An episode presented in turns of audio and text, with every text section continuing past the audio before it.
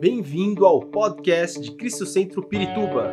Para ficar sabendo sobre tudo de nossa igreja, acesse cristocentro.org.br ou siga-nos através do Facebook e Instagram como Cristo Centro Pirituba. Você também pode ver essas e outras pregações no formato vídeo em YouTube barra Cristo Centro Pirituba Oficial. Seja bem-vindo à nossa casa apostólica. Nós mudamos já o nosso tema, nosso tema é Fundamentados. Né? E hoje nós vamos trazer um fundamento do Senhor para a nossa vida, como sempre Ele faz, né? Quantos amam a palavra de Deus? Nós amamos a palavra de Deus. Essa igreja, ela ama a palavra de Deus. E a gente é muito exigente, até um pouco exagerado nessa área, de poder entender que nós precisamos sempre estar em contato com a palavra de Deus. Como é importante e fundamental para a nossa vida, porque a Bíblia, a palavra de Deus é um fundamento. E a própria Bíblia diz que sem se faltarem os fundamentos, o que pode fazer o justo nem aquele que é justo, aquele que vive justamente, se falta para ele o fundamento, falta tudo. Falta tudo. Sem fundamento não subsistimos. As lutas, dificuldades da vida, as dúvidas. Né? Sem um fundamento, nós não permanecemos firmes diante das tempestades, dos ventos, das lutas que enfrentamos. Por isso precisamos desses fundamentos em nós. Hoje eu quero ler um texto com vocês, ou quero que vocês leiam comigo um texto que está em 1 de Pedro, capítulo 2. Vamos ler do versículo 1 ao versículo 10. Quantos gostaram da música que nós cantamos? Quantos sabem que todos os ritmos é para Deus? Né? Que não existe nenhum ritmo que é do diabo, o diabo só imita. O único criador é o Senhor. E devemos louvá-lo com tudo com todas as nossas forças e com tudo que podemos. Lá fora, na América Central, nos países latinos, é mais comum. Né? Para nós não é tão comum. Diga assim, 1 de Pedro, capítulo 2, versículo 1 a 10, assim. Livrem-se, pois, de toda maldade e de todo engano, hipocrisia, inveja e toda espécie de maledicência como crianças recém-nascidas, desejem de coração o leite espiritual puro, para que por meio dele cresçam para a salvação. Agora que provaram que o Senhor é bom, à medida que se aproximam dele, a pedra viva, rejeitada pelos homens, mas escolhidas por Deus e preciosa para ele, perdão, vocês também estão sendo utilizados como pedras vivas na edificação de uma casa espiritual, para serem sacerdócio santo, oferecendo sacrifícios espirituais aceitáveis a Deus por meio de Jesus Cristo. Pois assim é dito na Escritura: Eis que ponho em Sião uma pedra angular, escolhida e preciosa, e aquele que nela confia jamais será envergonhado. Portanto, para vocês, os que creem, esta pedra é preciosa. Mas para os que não creem, a pedra que os construtores rejeitaram tornou-se a pedra angular, e pedra de tropeço, e rocha que faz cair. Os que não creem tropeçam, porque desobedecem a mensagem. Para os que foram para os que também foram destinados. Vocês, porém, são geração eleita, sacerdócio real, nação santa, povo exclusivo de Deus, para anunciar as grandezas daquele que os chamou das trevas para a sua maravilhosa luz. Antes, vocês nem sequer eram povo, mas agora são povo de Deus não haviam recebido misericórdia, mas agora a receberam. Glória a Deus. Sempre a simples leitura da palavra de Deus já é uma libertação na nossa vida, né? Nós como pastores e líderes aqui nessa igreja, e podemos dizer a igreja nossa missão tem duas partes importantes. Em primeiro lugar, é, e é uma tarefa difícil, que é a de conscientizar o povo a deixar a maldade e o pecado. Essa está se tornando uma, uma tarefa muito difícil nesses dias tão, tão, tão relativizados. Né? Mas também é, um, há, há uma outra tarefa, há uma outra tarefa que também é difícil, e a segunda é motivar o povo a buscar a Deus. Uma vez que eu entendi que tenho que abandonar o pecado e a maldade, não posso ficar sem fazer nada. Eu tenho que buscar a Deus. Há quem diga que é uma pessoa boa, que não faz nada de mal para ninguém, né? mas também não faz nada de bom. Não faz nada de mal, mas também não faz nada de bom. Não adianta eu deixar o mal e não fazer o bem. Então, ah, é o que o apóstolo Pedro começa falando nesse texto. Ele começa dizendo exatamente isso. Livrem-se, pois, de toda maldade, de todo engano, hipocrisia, inveja e toda espécie de maledicência. Isso é, à medida que vocês vão deixando toda a maldade e vão se aproximando do Senhor, que é a pedra viva, conforme esse texto, vocês também vão sendo edificados. Vocês também vão sendo edificados. Veja que é um processo no qual nós vamos nos transformando também em pedras vivas, porque esse é o objetivo do Evangelho tra transformar-nos à imagem de Cristo. Levar-nos à imagem de Cristo. Vocês também são edificados. Quando falamos de pedras, falamos de fundamentos. em muitos países, os fundamentos das casas, dos prédios, são puras pedras. Aqui no Brasil, os fundamentos das casas são pedras, cimento e ferro. Não se colocam, não existem fundamentos de barro, porque o barro é muito frágil, muito fraco. Os fundamentos devem ser sólidos, firmes, são pedras. Diga comigo, pedras. e você é uma pedra. Diga, irmão, que seu lado, você é uma pedra.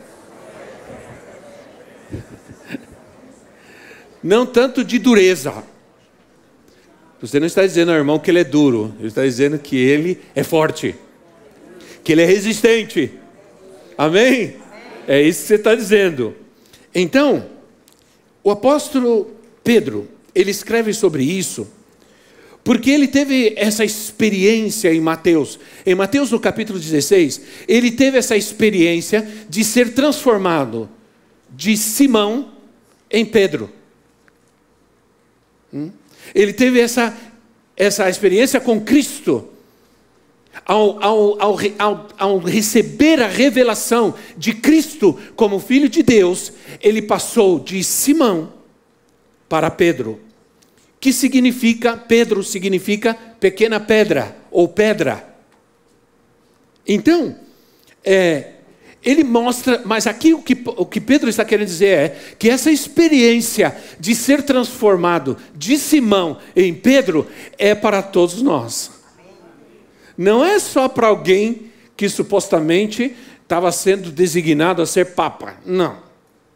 Mas Pedro tira essa mística, tira essa visão e coloca sobre nós também a responsabilidade de, ao sermos é, edificados por Cristo, sermos transformados de fulano, diga seu nome, diga seu nome.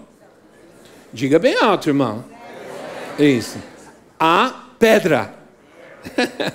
né? De, eu não sei qual é o significado do seu nome, mas o significado é de Simão é um significado simples, né? Aquele que aquele que aquele que fala ou aquele que diz alguma coisa, o significado do nome. Um significado insignificante. Mas, quando você é transformado em pedra, você deixa de ser insignificante para ser um fundamento. de Deus nessa terra. Amém? Existe uma linha, existe uma linha de edificação na palavra de Deus.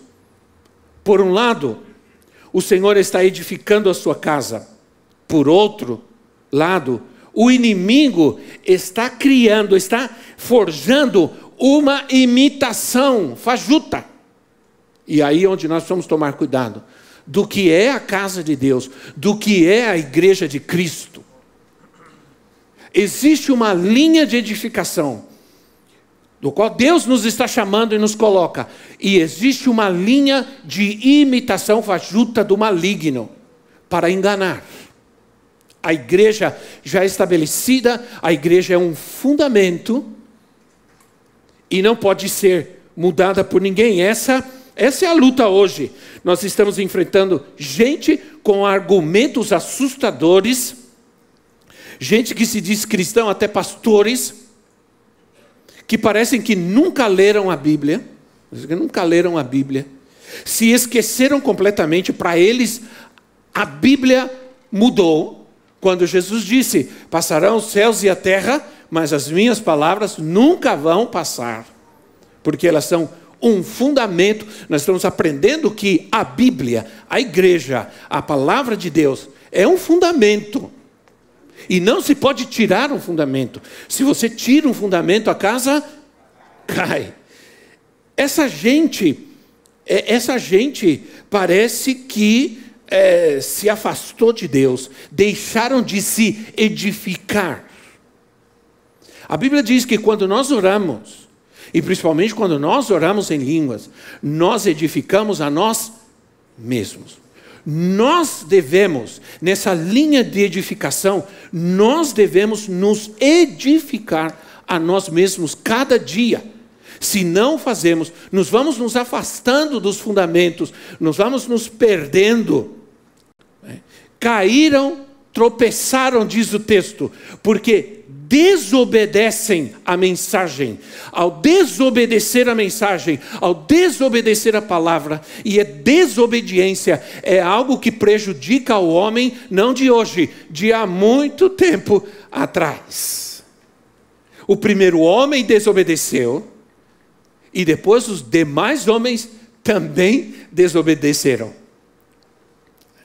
Em Gênesis 11, e quando vocês estão lendo a Bíblia, na passagem do ano, nós lançamos. Vamos ver quantos estão lendo a Bíblia. Vamos ver quantos estão. Amém, amém. Poucos levantaram a mão, fiquei preocupado. Agora me animei. Nós lançamos um plano de leitura nosso, da igreja, um plano de leitura da Bíblia anual. Está no aplicativo. Você entra no aplicativo e o aplicativo vai dizer para você que você tem que abrir uma Bíblia e ler tal e tal e tal versículo. Então, você é, no aplicativo Cristo Centro, ao entrar lá, você tem um plano de leitura e nós distribuímos também. Você pode pegar na saída um plano de leitura. Eu tenho o meu aqui, ó, lido direitinho, feito xizinho. Estamos lendo Gênesis. em Gênesis 11, nós temos a edificação de Babel.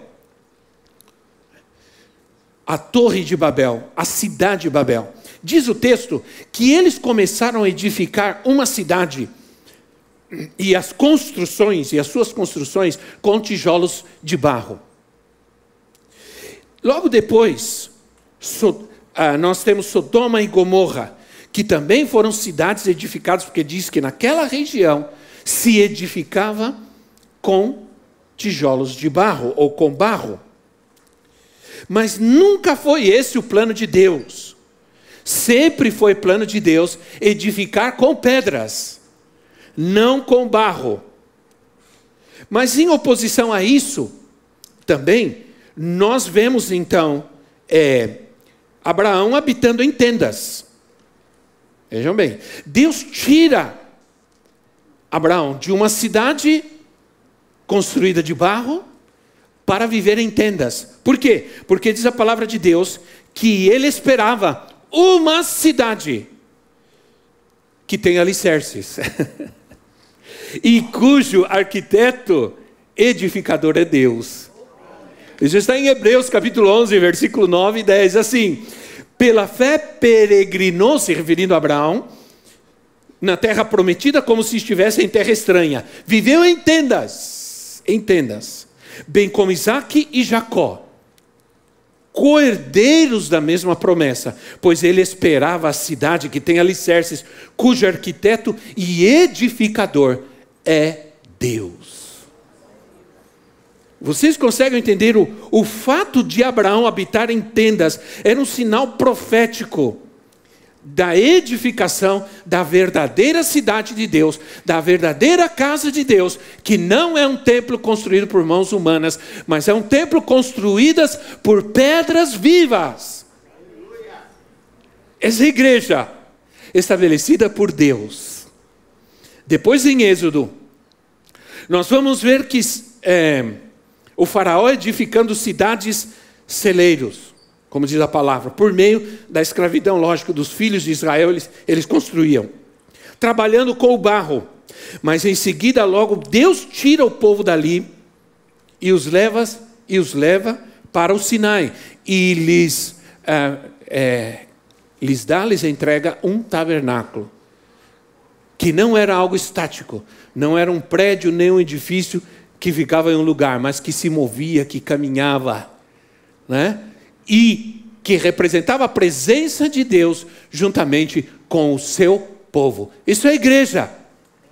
Ao sair daqui, a igreja não fica aqui, porque a igreja não é um edifício de barro, de cimento. A igreja é formada pelas pedras vivas, edificadas pelo Senhor.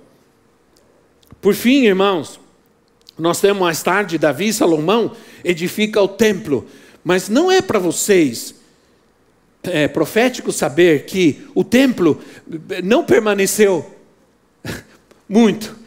Por duas vezes o templo foi destruído. O templo não permaneceu em pé. Tudo, Babilônia vem e rouba os tesouros do templo. Porque a Bíblia diz que ele quer edificar um templo não feito por mãos humanas. Finalmente, nós teremos a, a consumação da edificação maligna na grande Babilônia. Né?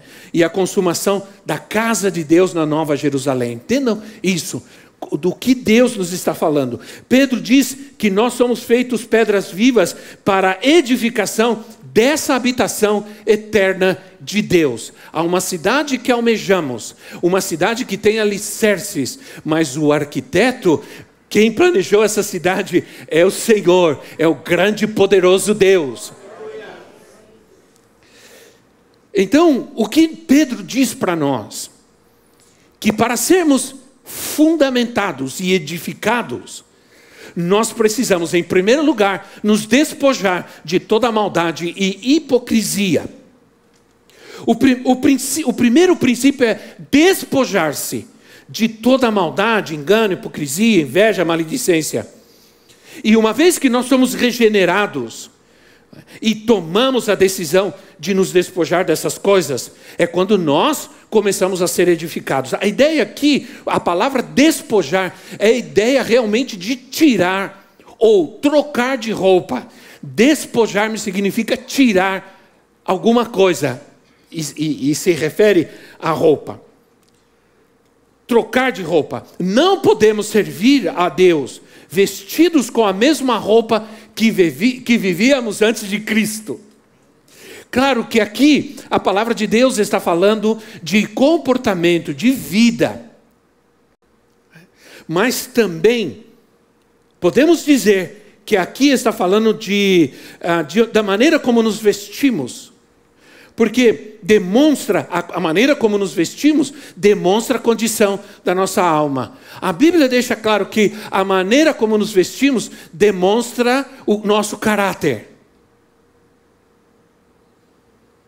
Uma das coisas que o apóstolo diz aqui, e nela quero me deter um pouco, é que devemos deixar a roupa da hipocrisia. Hipocrisia, a palavra Hipocrisia vem da, da, da ideia de um ator, vem de atuar, de alguém que é, é, em algum momento da sua vida, é o que realmente não é. Né?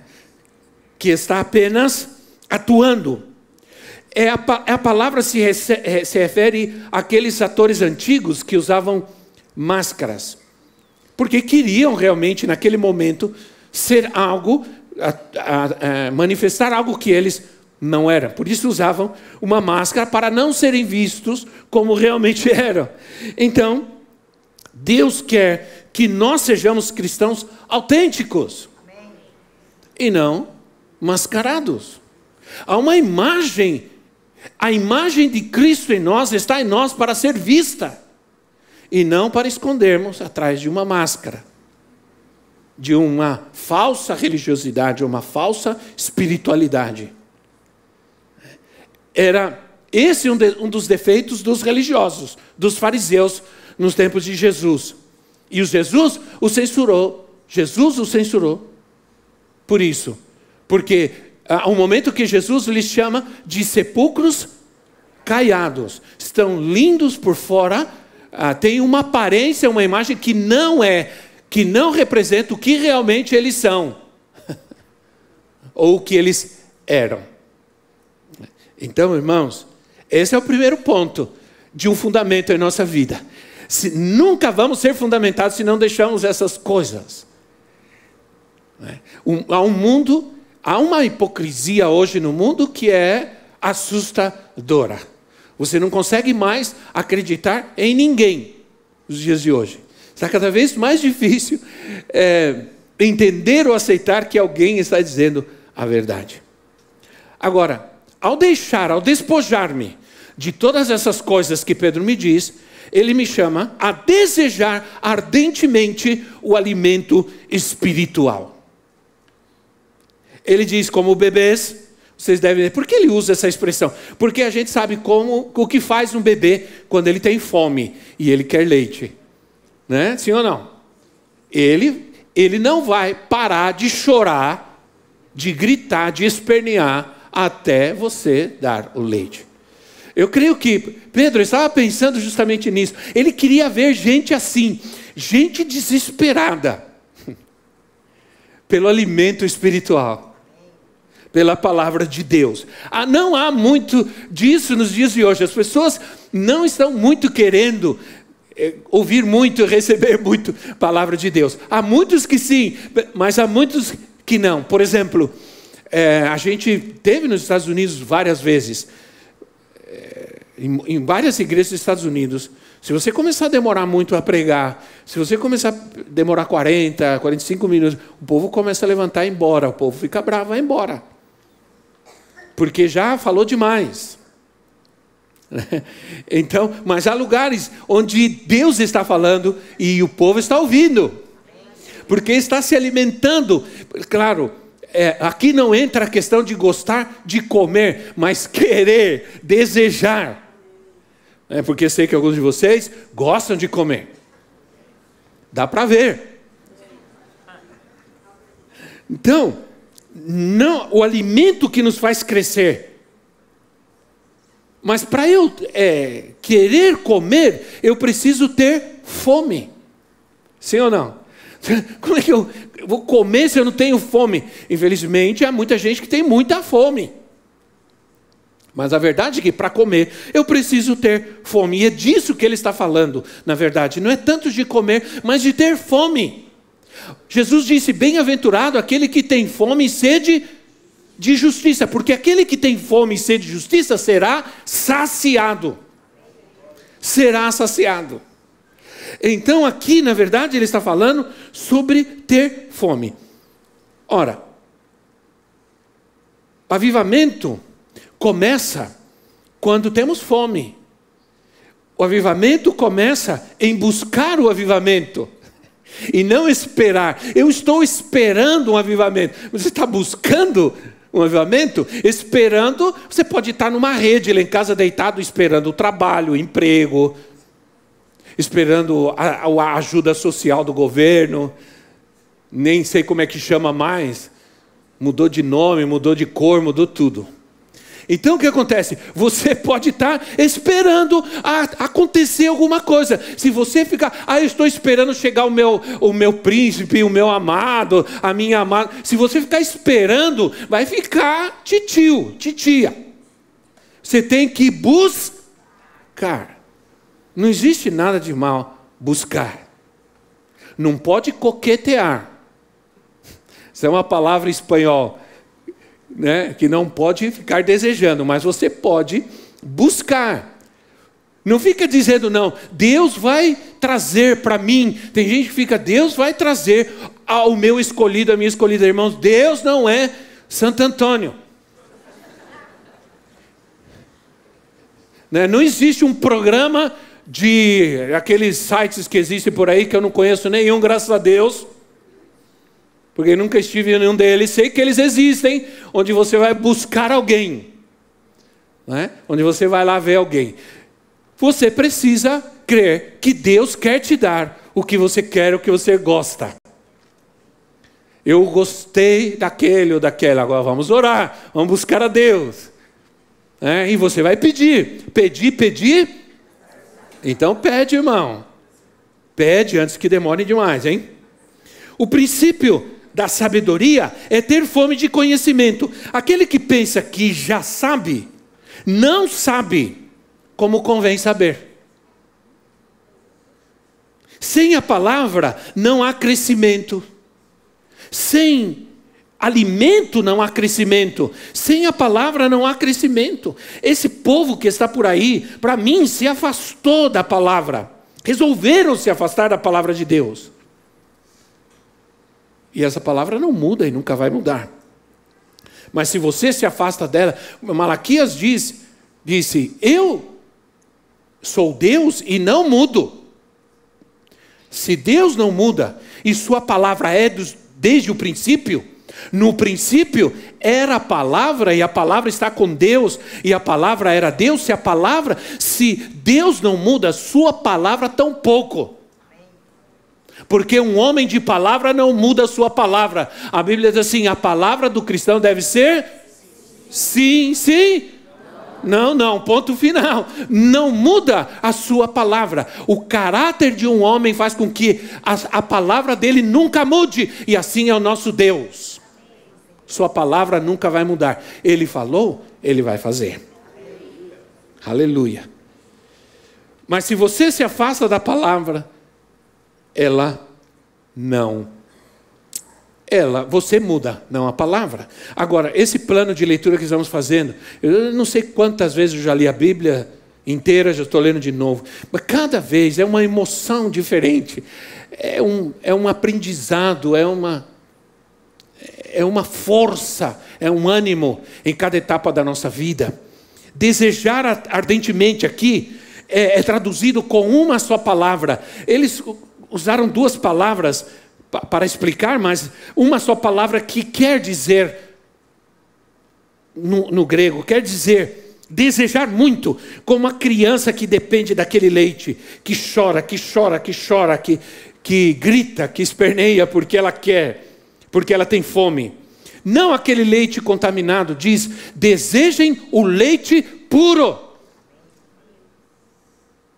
Não o leite contaminado. Antigamente, a gente tomava leite, muito leite, quando era criança.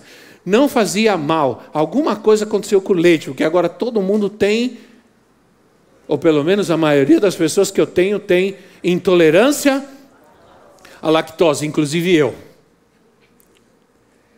Nunca a gente tomava leite até sair pelos ouvidos. Quando era criança, aí ninguém passava mal. Aconteceu alguma coisa, ou com leite ou com as vacas.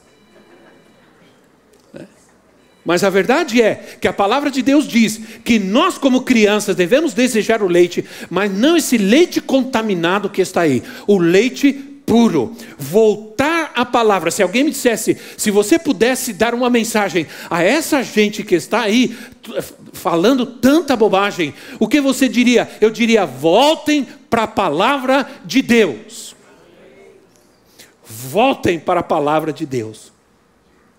Vocês estão tomando leite contaminado, impuro, e isso vai fazer mal.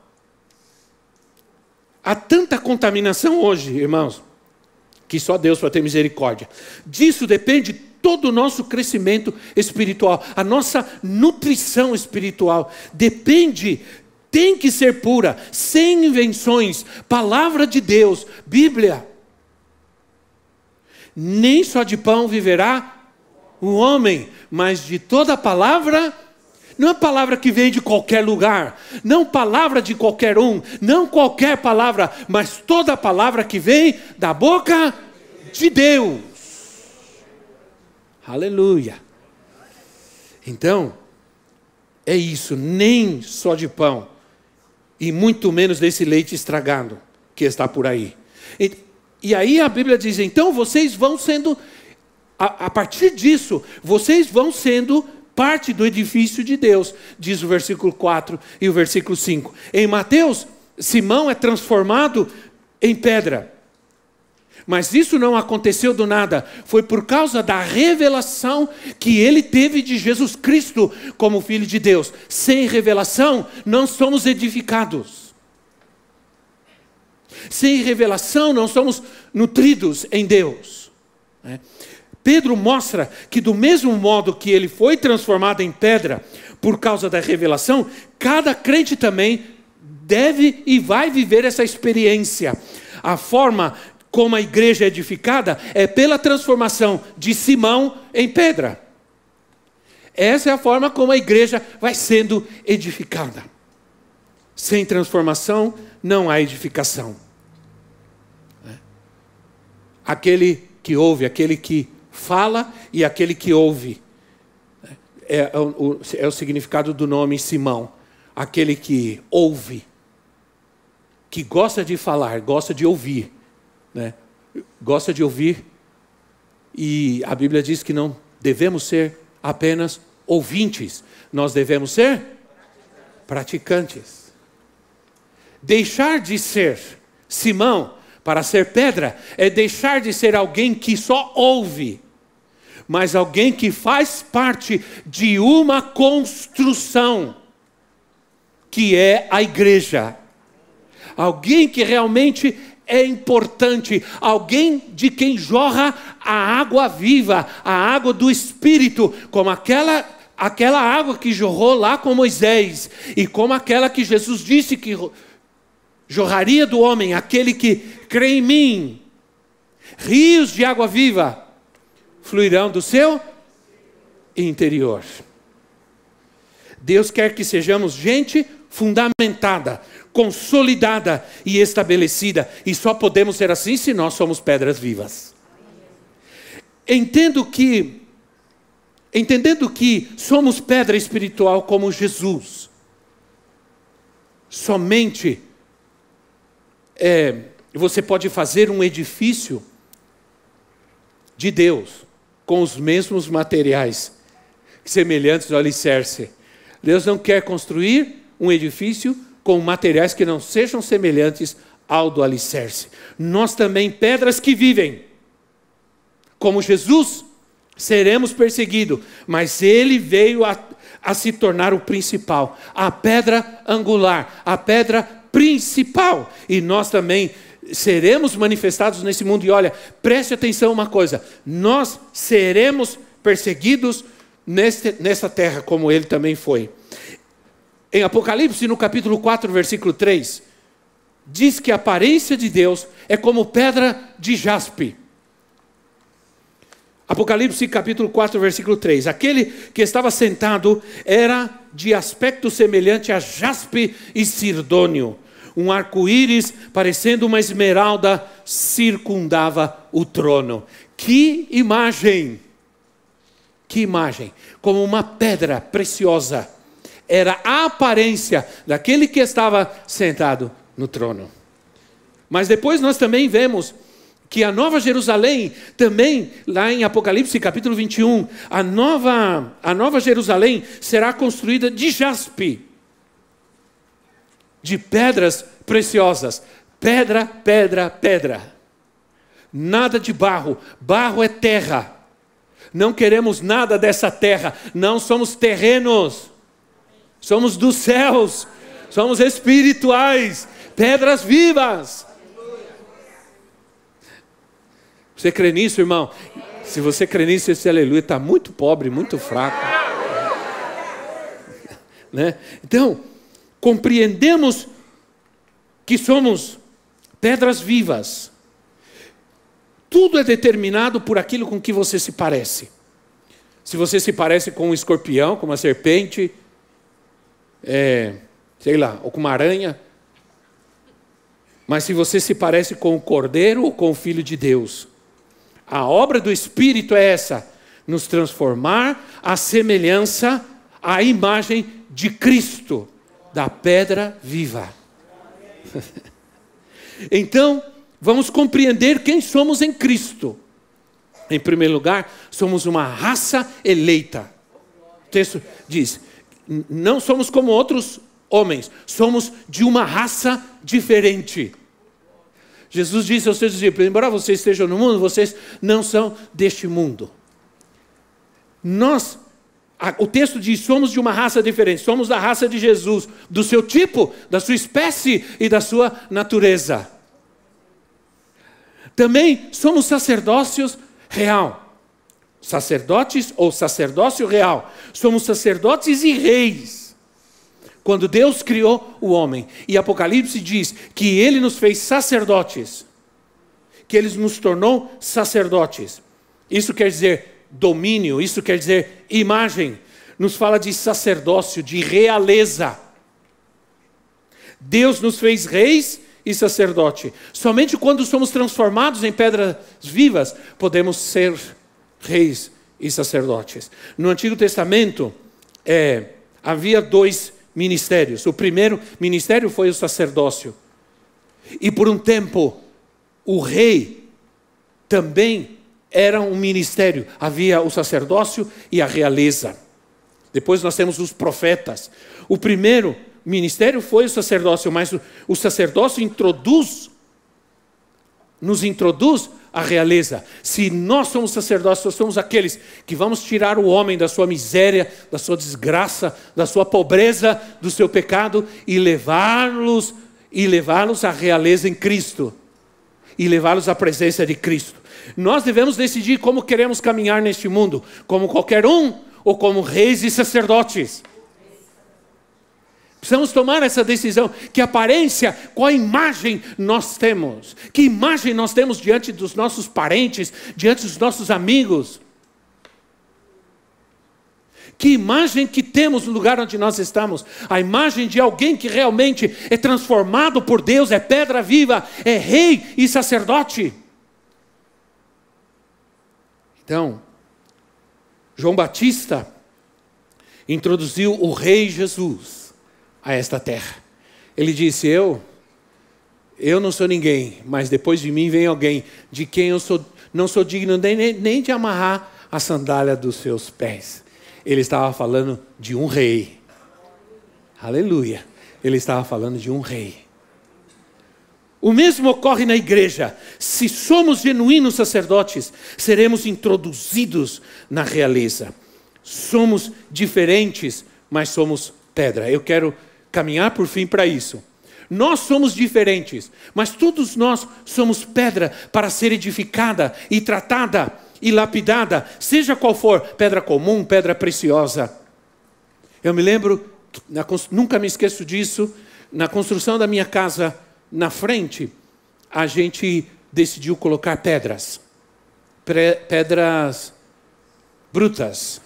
Primeiro com meus aparelhos estão me atrapalhando cada vez mais, irmãos estão apertando, esticando, colocando borracha. Está é, é tá difícil cada vez mais, viu? Mas eu, tive uma boa notícia essa semana aqui. Eu vou ficar só esse ano, graças a Deus. Né? Depois vem outra etapa, mas está me atrapalhando demais.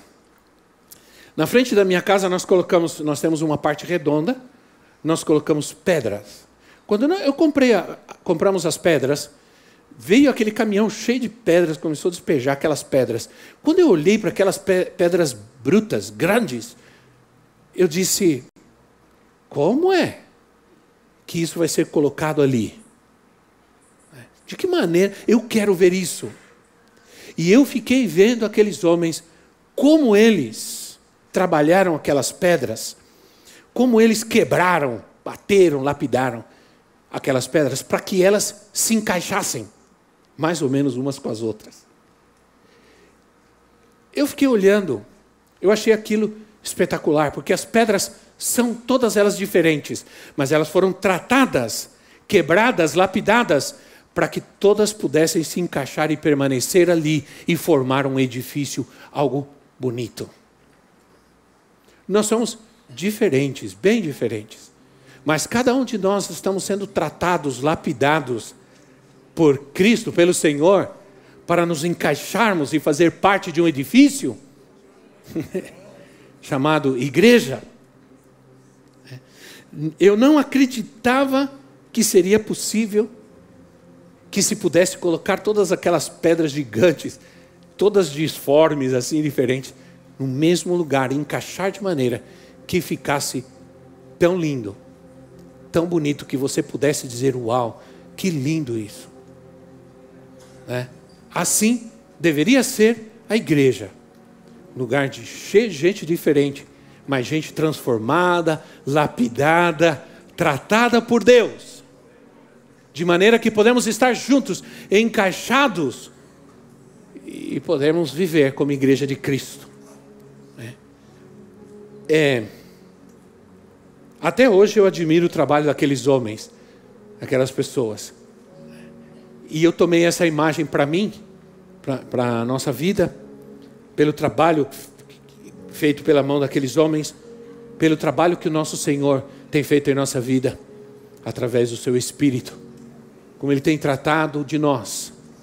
Às vezes não tem sido fácil, é difícil, nos quebra, nos lapida, dói, rala. Às vezes ele pegava uma pedra e batia para acertar, ela, puf, quebrava. Mas sabe de uma coisa? Ela quebrava ele não descartava. Ele dizia: deixa aqui, porque vai servir em algum lugar. Vou continuar quebrando e tratando, mas vai servir. Não deixou de aproveitar nenhuma, mesmo aquelas que quebraram, foram outra vez tratadas e recolocadas em um bom lugar. É assim que Deus faz conosco. É assim que Deus está fazendo com cada um de nós. Assim, vai fazendo o Senhor com cada um de nós que estamos aqui. Você precisa permitir que esse seja um ano de tratar de Deus, de lapidar, de quebrar, de deixar você pronto para o que Ele quer edificar na sua vida, na sua casa e na sua igreja. Quantos dizem amém? amém? Vamos colocar em pé em nosso lugar. Esperamos que esta mensagem tenha te inspirado e sido uma resposta de Deus para a sua vida. Quer saber mais sobre Cristo Centro Pirituba? Siga-nos nas redes sociais no Facebook, Instagram e YouTube, ou visite nosso site em cristocentro.org.br.